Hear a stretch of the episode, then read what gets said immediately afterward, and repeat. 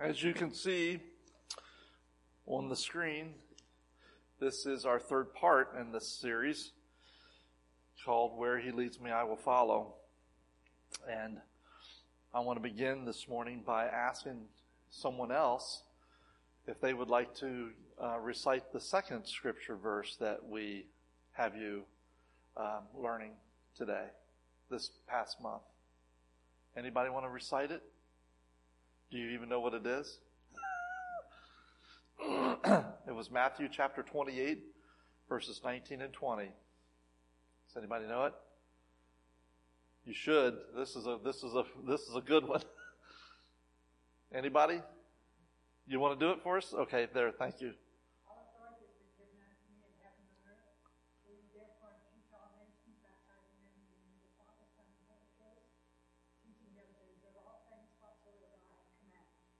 Amen. And sh- the, the scripture at the very end there says, "And surely I will be with you always to the very end of the age." He promises that he will be with us. So thank you, Jaren. I appreciate that. And I also appreciate Ginger for doing Isaiah. Isaiah forty verse three was a tough one for me. You know, I, I don't know. It just, it just didn't click with me, the, but I, I did memorize it. And, uh, and of course, Matthew twenty-eight. I've, I've I've known that one for quite a long time, but anyway, as we move on in our our message here this morning, I don't know how many of you remember, but it, it wasn't. It was back um, probably about twenty-four years ago, twenty-five years ago. It was nineteen ninety-nine.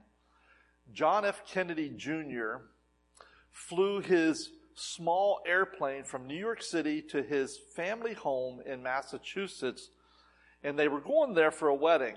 If you remember, on board were his wife, Carolyn, and her sister.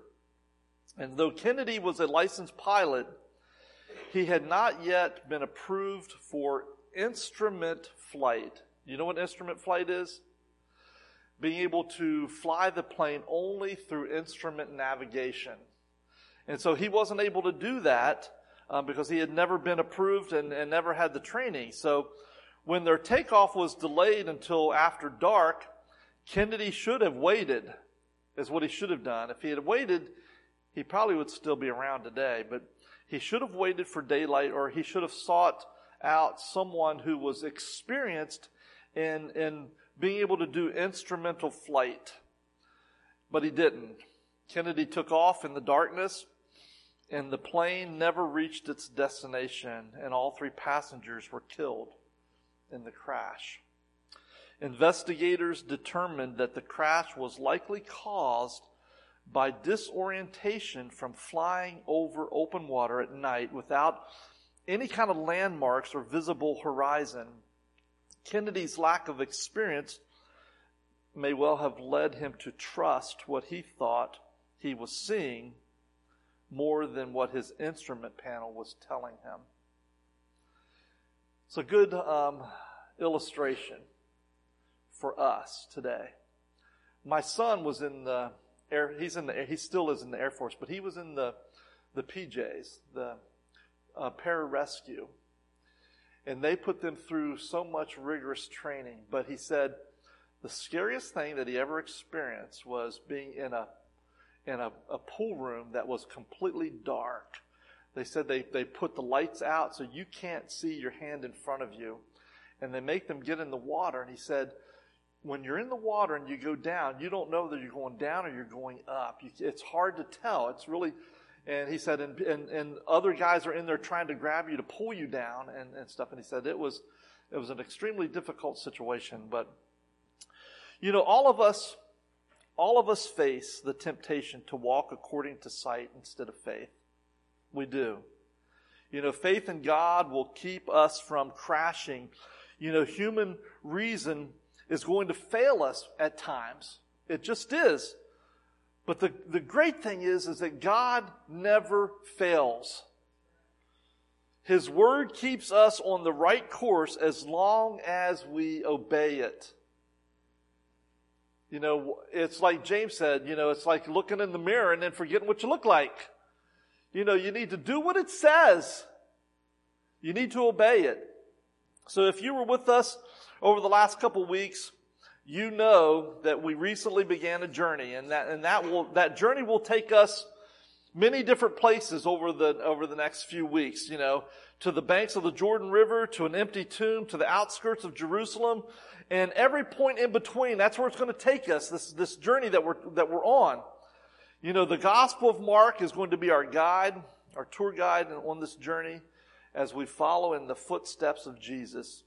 You know, even though Mark was the shortest of all the Gospels, and we, we've talked about this before, Mark actually records more events than any other gospel. Did you know that?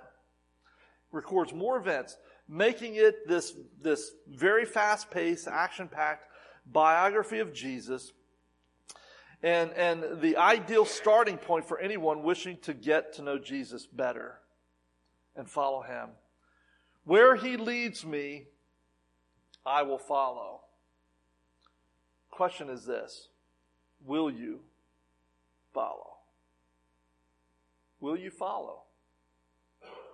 I mean, anywhere, will you follow? How many of you like to hike? You know the path. If you get off the path, it's really hard to find your way. How many of you have been lost? Yeah, I, I will tell you, my, my, my one of my best friends, Richard Rexroad, the only time I ever thought that I was going to end his life was when he took me on a hunting trip and left me out in the woods to die. We went in in the dark. I came out in the dark and had no idea where I was going. And this is in, this was in the George Washington National Forest, which is a forest of about a million acres. And you, you I, I had my two seventy with me, a high-powered rifle, and I was nervous. It's that's really important. So, so think about it. Where, where does God want to lead you? Will you follow him? You know, don't don't just take that statement for granted by saying, yes, I, where he leads me, I will follow. Don't say that unless you really mean it.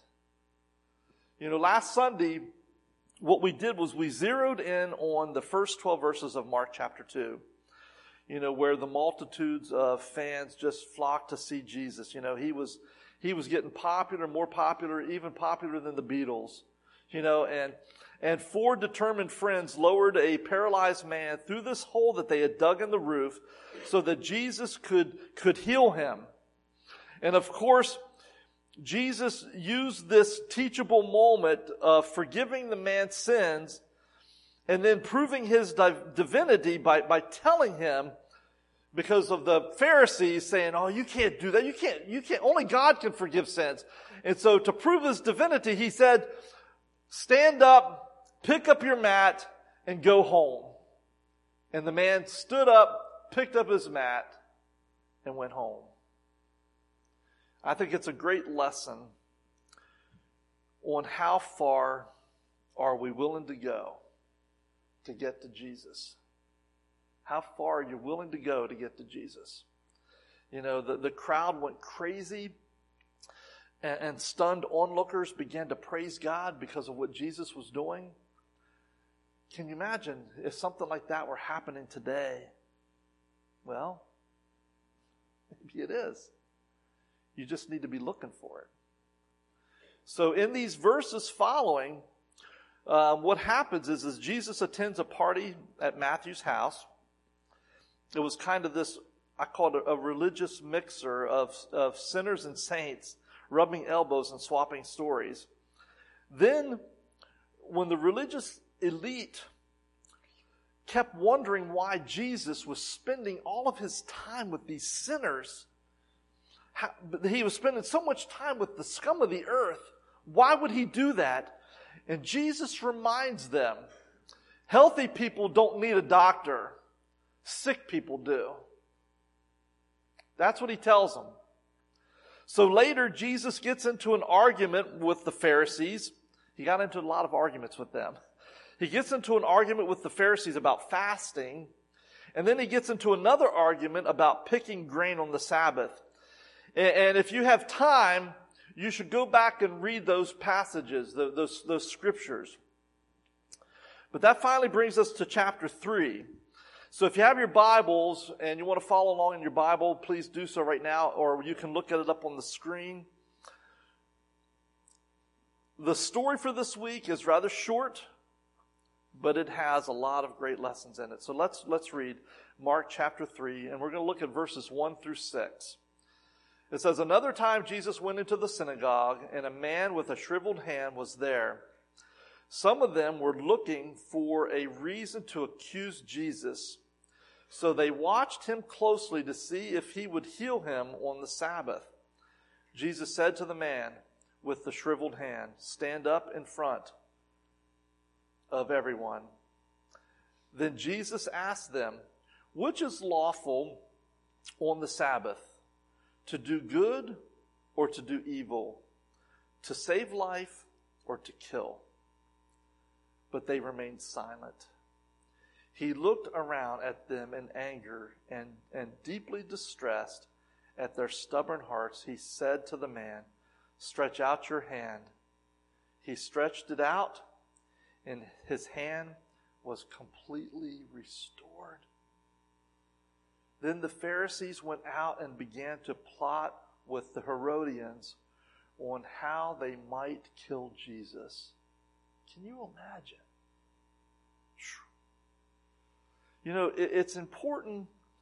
You know, well, as we read this interaction in this in this passage here, what I want to share with you this morning is this: is three different perspectives that that that stand out in this story. There's three different perspectives from this, and the first perspective is this: it's it's a perspective by Jesus. And what he does is he demonstrates a compassionate personality. Jesus always demonstrated a compassionate personality. He loved people. He loved being with them. He loved doing things with them. He loved restoring them to good health. So it's important to notice that the Bible says in Mark chapter three, verse one, and this is from the New Living Translation. It says, "Another time Jesus went into the synagogue, and a man with a shriveled hand was there." The New Living Translation says that Jesus noticed a man with a deformed hand. Jesus noticed. Jesus always notices. Nothing, nothing escapes him. You know, this, this story was, was a story that we saw on The Chosen about two weeks ago. And it was really obvious that, you know, that nothing was going to escape Jesus. Anything that he was looking at, nothing would escape him. And so he, he had a shriveled hand, and, and Jesus notices. That is to say that this guy didn't come to Jesus and ask for help. Rather, the sight of him kindled Jesus, or Jesus's concern for him. Jesus was concerned. Jesus went to him. And this is just one of many examples of, of love and compassion that Jesus had for people. You know, Jesus cared about people. Jesus notices people. And he still does, guys. He notices you. He notices you. You know, because we live in a world of hurting people, don't we? So many people hurting around us. You know, did you know that Americans buy over three billion Tylenol each year? Over three billion Tylenol. Yeah, how much Tylenol that would be? That might even fill this room up. three billion Tylenol a year. Jesus knows every headache, every fever, every heartache. Emergency room visits reached an all-time high last year of one hundred thirty-six million visits. Now, if I had that record, I, I was one of those just the other day. I know just a little while ago, Chet was in the emergency room, you know, and, and some of you have been in there. You know what I'm talking about. So, so one hundred thirty-six million visits to the emergency room. Jesus knows every stroke. He knows every seizure. He, he chose to demonstrate God's power by curing diseases, casting out demons, healing the hurts of people instead of some pointless feat of moving a mountain or parting an ocean. Jesus was healing people. He chose to heal people. Jesus was always on the lookout for hurting people, and he will always want to help. He's always willing to be there to help. That's Jesus. Seven centuries, seven centuries, listen to this, before Jesus was born, Isaiah said this about Jesus. He said, "The Spirit of the Lord is upon me because the Lord has anointed me to bring good news to the suffering and the afflicted. He has sent me to comfort the brokenhearted, to announce liberty to the captives, and to open the eyes of the blind." Isaiah's talking about Jesus right there. He's talking about Christ. So in Mark chapter two, Jesus fulfilled this prophecy by healing this paralyzed man, but he didn't stop there. He didn't stop there. Now he's he's healing a man with a with a, a shriveled hand, a deformed hand. And everywhere he went, he took time to heal people. Remember the lady who had the issue of blood for how many years? And all she did, she she had the faith to know that all she would have to do is touch his garment, and she was healed. And Jesus knew. The power had gone out of him, and he knew something had happened there. Jesus is in the business of healing. Everywhere he went, he took time to heal and to help. The word compassion itself, believe it or not, is used thirteen times throughout Jesus' four Gospels, Matthew, Mark, Luke, and John. And every single time it's used, it was either spoken by Jesus or it was used to describe Jesus. That's interesting. So if we want to be more like Jesus, then we've got to start seeing people through Jesus' eyes. We have to use his eyes to see people with them, looking for helpless or hurting people and reaching out to them with love and compassion, the love and compassion of Jesus. You know, it's so easy, though. I'm telling you, it is so easy to look the other way or convince ourselves that that's someone else's problem. Isn't it? I've done it. I know you've probably done it. It's so easy for us to look the other way. It reminds us of the story about a man and his wife who woke up at three a.m. to a loud knocking at, at their back door. And this, so the man gets up and he goes to the door where a, a drunken stranger standing in the pouring rain is asking for a push. And the husband said, you know, not a chance, not, not a chance. It's three, it's three o'clock in the morning. So he slams the door and he returns to the bedroom. The wife asks, "Who was that?" "Some drunken guy asking for a push," he answered. "Well, did you help him?" "Did you help him?" she asked. "Well, no, it's it's three in the morning and it's pouring rain outside," the husband answered. "Well, you should be ashamed of yourself," the wife replied. She said, "Don't you remember about three months ago when we broke down and these two guys helped us?" And then she threw the big question at him. The big question that makes you feel guilty. What would Jesus do? That's the question. You know, that's his wife there. So what would Jesus do? Well, feeling guilty, the man does as he's told. He gets dressed and he goes out into the pouring rain and he calls out into the darkness, "Hello, are you still out there?" "Yes," the answer comes back to him. "Do you still need a push?" calls the husband. "Yes, please," comes a reply in the darkness. "Well, where are you?" the husband asked. "I'm over on the swing." now, now, let me tell you something. Would you or wouldn't you go and push him? That's kind of creepy if you ask me, in the dark, in the rain.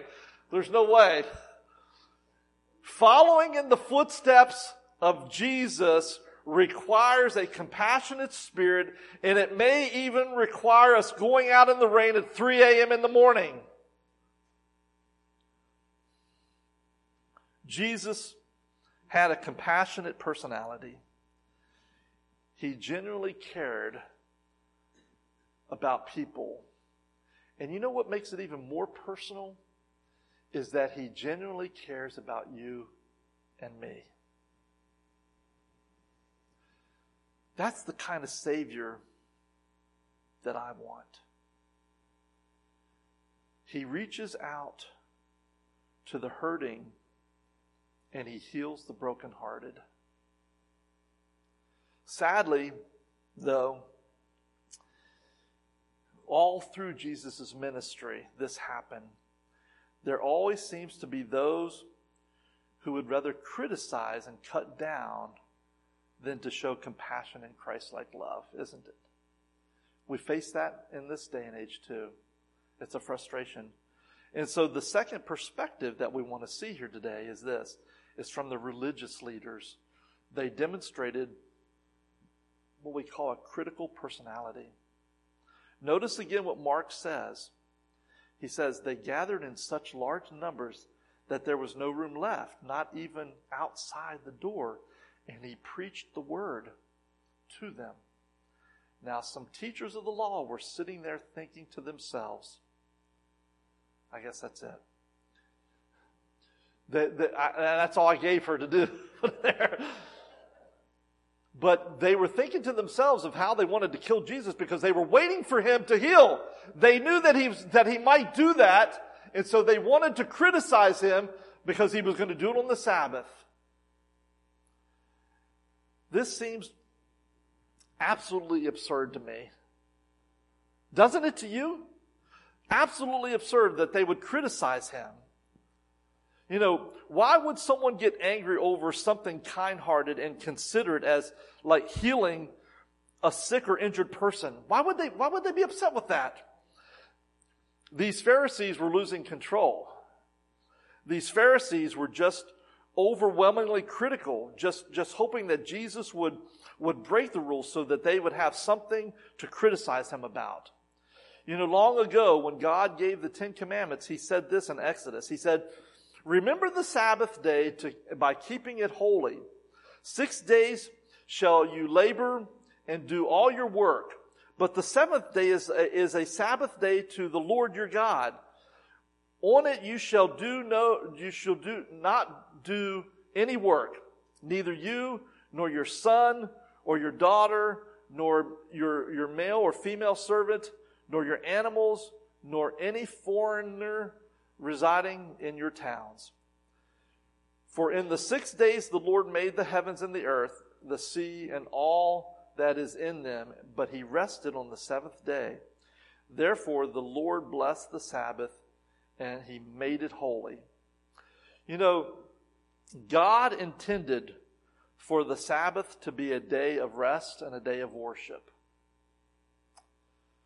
But the religious leaders of Jesus' day had turned this blessing into a burden. They had turned it into a burden. Because of their legalistic approach to God's commands, the religious leaders had developed this elaborate written code. And they followed this elaborate written code more than they did the scripture. But they followed this, they, they developed this elaborate written code of all the actions that were prohibited on the Sabbath, including any type of work. And they considered healing to be part of a doctor's line of work. And therefore, because it was part of a doctor's work, it was forbidden. So according to their religious regulations, Jesus was breaking the law. You know, today when a law no longer serves a practical purpose, it, it, it just sort of fades into obscurity. But there are a lot of odd laws on the books still. A lot of them. For example, did you know that it is illegal for young girls to walk a tightrope in Wheeler, Mississippi, unless it's done in church?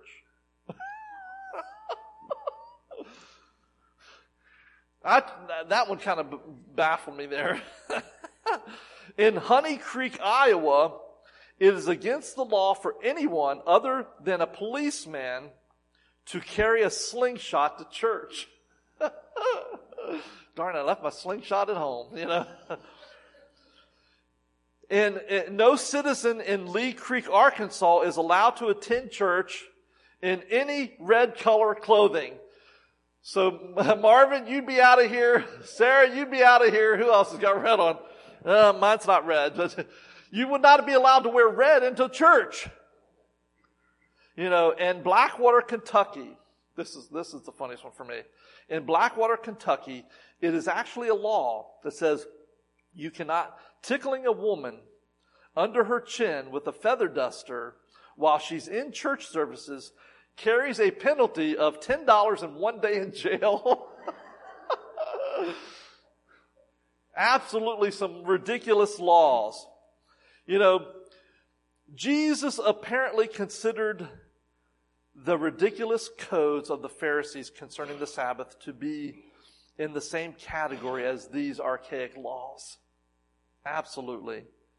You know, in, in earlier encounters with the Pharisees, Jesus said this. He said, then he said to them, the Sabbath was made for man. Did you see this? The Sabbath was made for man, not man for the Sabbath. So the Son of Man is the Lord even of the Sabbath. That's what he tells them. You know, in other words, God made the Sabbath to meet the needs of people, not people to meet the requirements of the Sabbath. That's what he was telling them. The point is that all of God's commands are important, but they were designed for our benefit. And when we legalistically insist on the letter of the law, overlooking the needs of real people, I believe that God becomes indignant. He is not pleased with us if we make those things more important than we do people. So we really need to be careful with that. I want you to notice what Mark says in, in Mark chapter three, verse five. Here he says, he looked around at them in, in anger and deeply distressed at their stubborn hearts. These are the Pharisees he's talking about. So he said to the man, stretch out your hand. And he stretched it out, and his hand was completely restored. Jesus was just going to let him have it pretty much. And, you know, and so, in fact, the Bible records seven times that Jesus healed people on the Sabbath. Did you know that? Challenging these religious leaders to look beneath their rules and regulations to the true purpose of the law. I don't know if they ever got it. I really don't know if they ever got it. You know, but the the true the true purpose of the law was to do what? It was to glorify God and to bring peace among the people. That's what it was all about. And all they did was they stirred up trouble. You know, this this might be a good time to ask ourselves this. Ask yourselves, you're, you're personally ask yourselves, do I have a Pharisaical tendencies? Do you? Do I put rules and traditions above the needs of real people?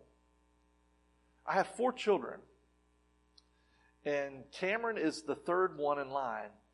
And our, my other kids always called Cameron the police of, of the family, because he would police them. Anytime they did anything wrong, he would he would be there to tell them or whatever. But, you know, the, the question is, do we put rules and traditions above the needs of real people?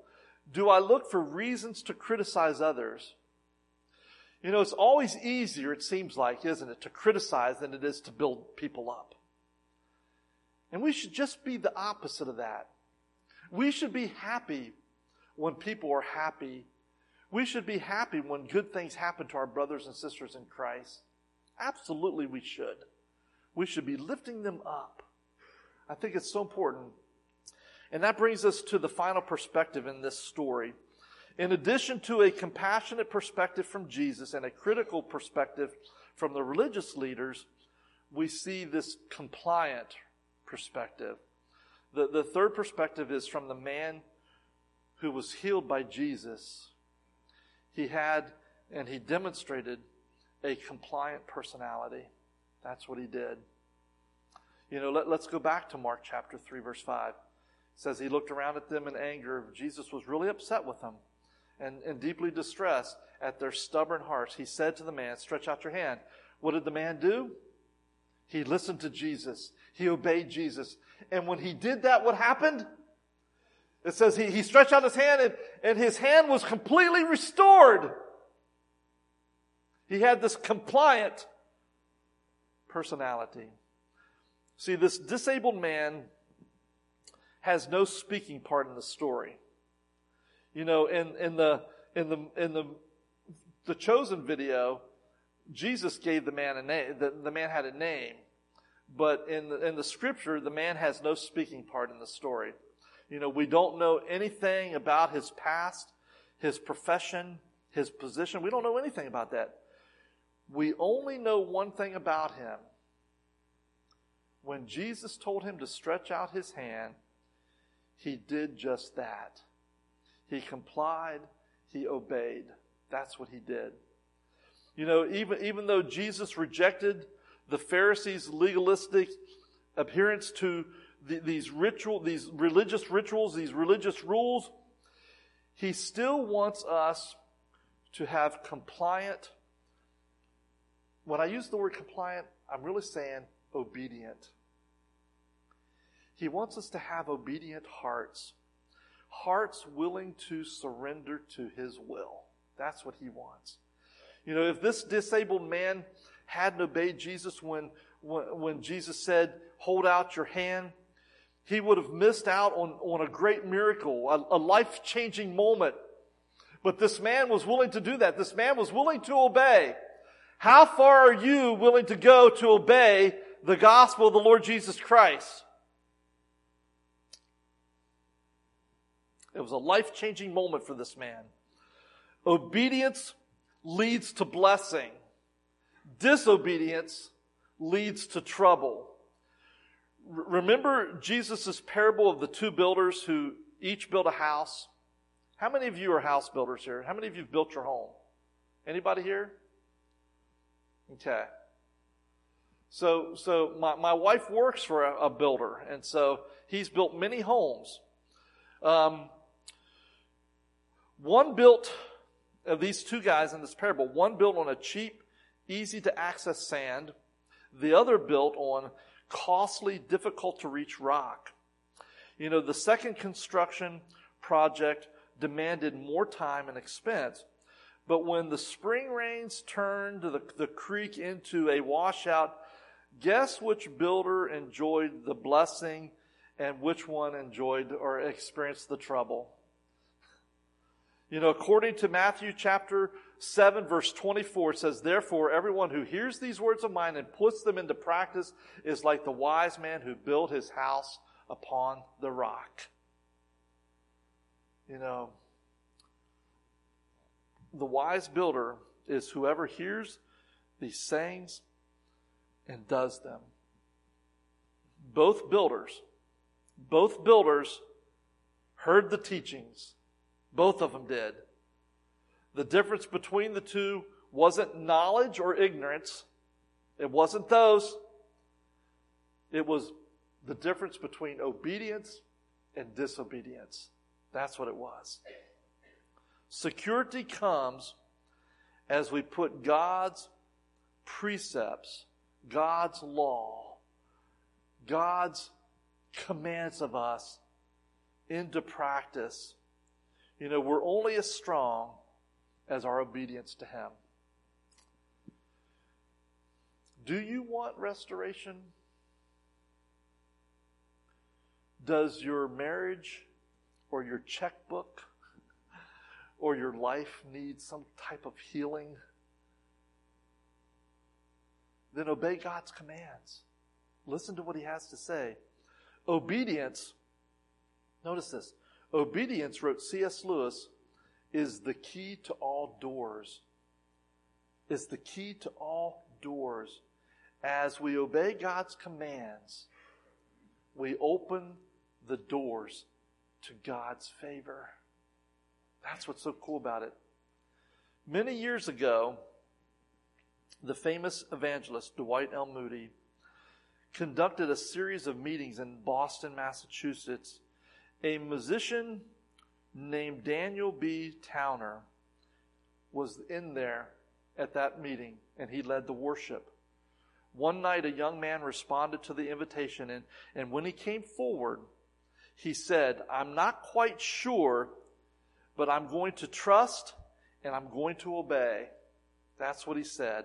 That statement struck Mister Towner, and so he jotted down that sentence, and he sent it to this guy by the name of J H Sammis, who was a, a Presbyterian minister. And together, they gave birth to the unforgettable stanza, "Trust and obey, for there's no other way to be happy in Jesus but to trust and obey."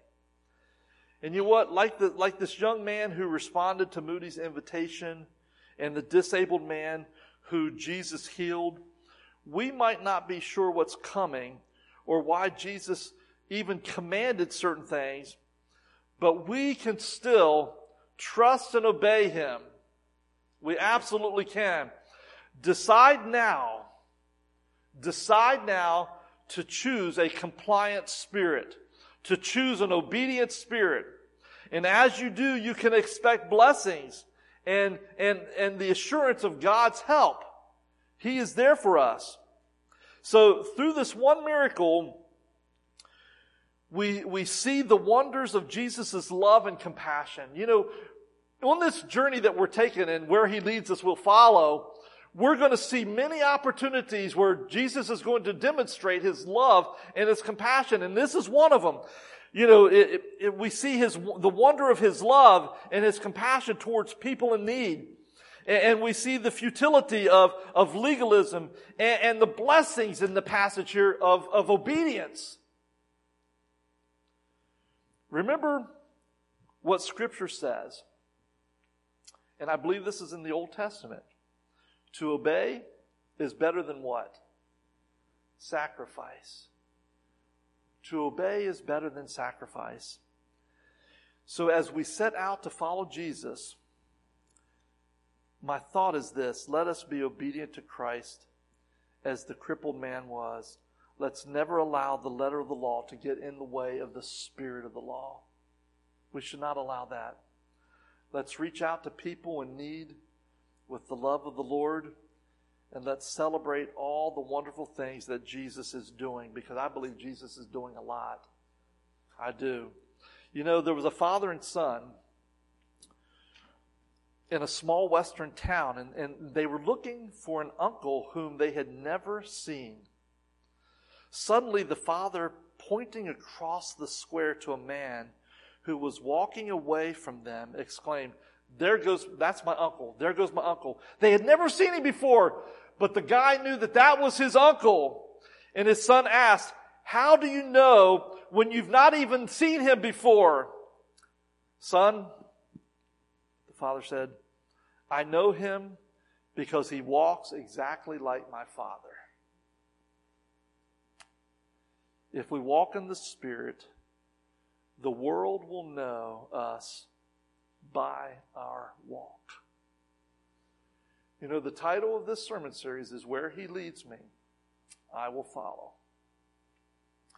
If you're following Christ, everyone should know you by your walk, by your talk, by your actions. Remember, I said earlier, all of us face the temptation to walk according to sight instead of walking according to faith. You know, faith in God will keep us from crashing. Human reason will, will fail us at all times. But God, God never fails us. He never fails. His word keeps us on the right course as long as we trust and as long as we obey Him. That's my encouragement to you, to trust and obey Him. So if you're here today, I'm going to have the band. You guys, if you'll make your way up here. If you're here today in need of healing, perhaps it's not physical healing. Maybe it's spiritual healing. Jesus has called you over. He, he stands ready with outstretched arms to receive you and redeem you.